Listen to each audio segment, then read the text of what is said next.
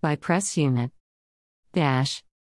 The marching orders handed down to security agencies by Edo State Acting Governor, Philip Shaibu, for the rescue of two Catholic priests recently kidnapped by unknown gunmen, has yielded positive results as the two priests have been rescued unhurt by security operatives.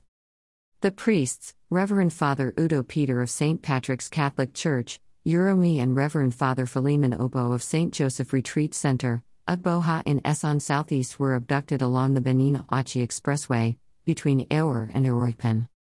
The Italian, Reverend Father Luigi Brena of Somascan Fathers Community was abducted along Silico Iguobazuwa Road. He was released last Sunday. Against the backdrop of the upsurge in kidnapping in the state, the acting governor, after a series of meetings with security stakeholders, demonstrated government's resolve to rejig its security architecture. Shaibu, who was obviously furious, gave security chiefs the marching order to ensure the release of the abducted priests.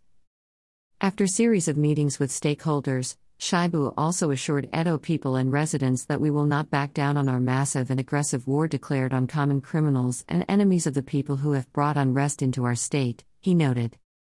At Views Exclusive Rights, Press Unit, Government House, Benin City, July 6, 2022.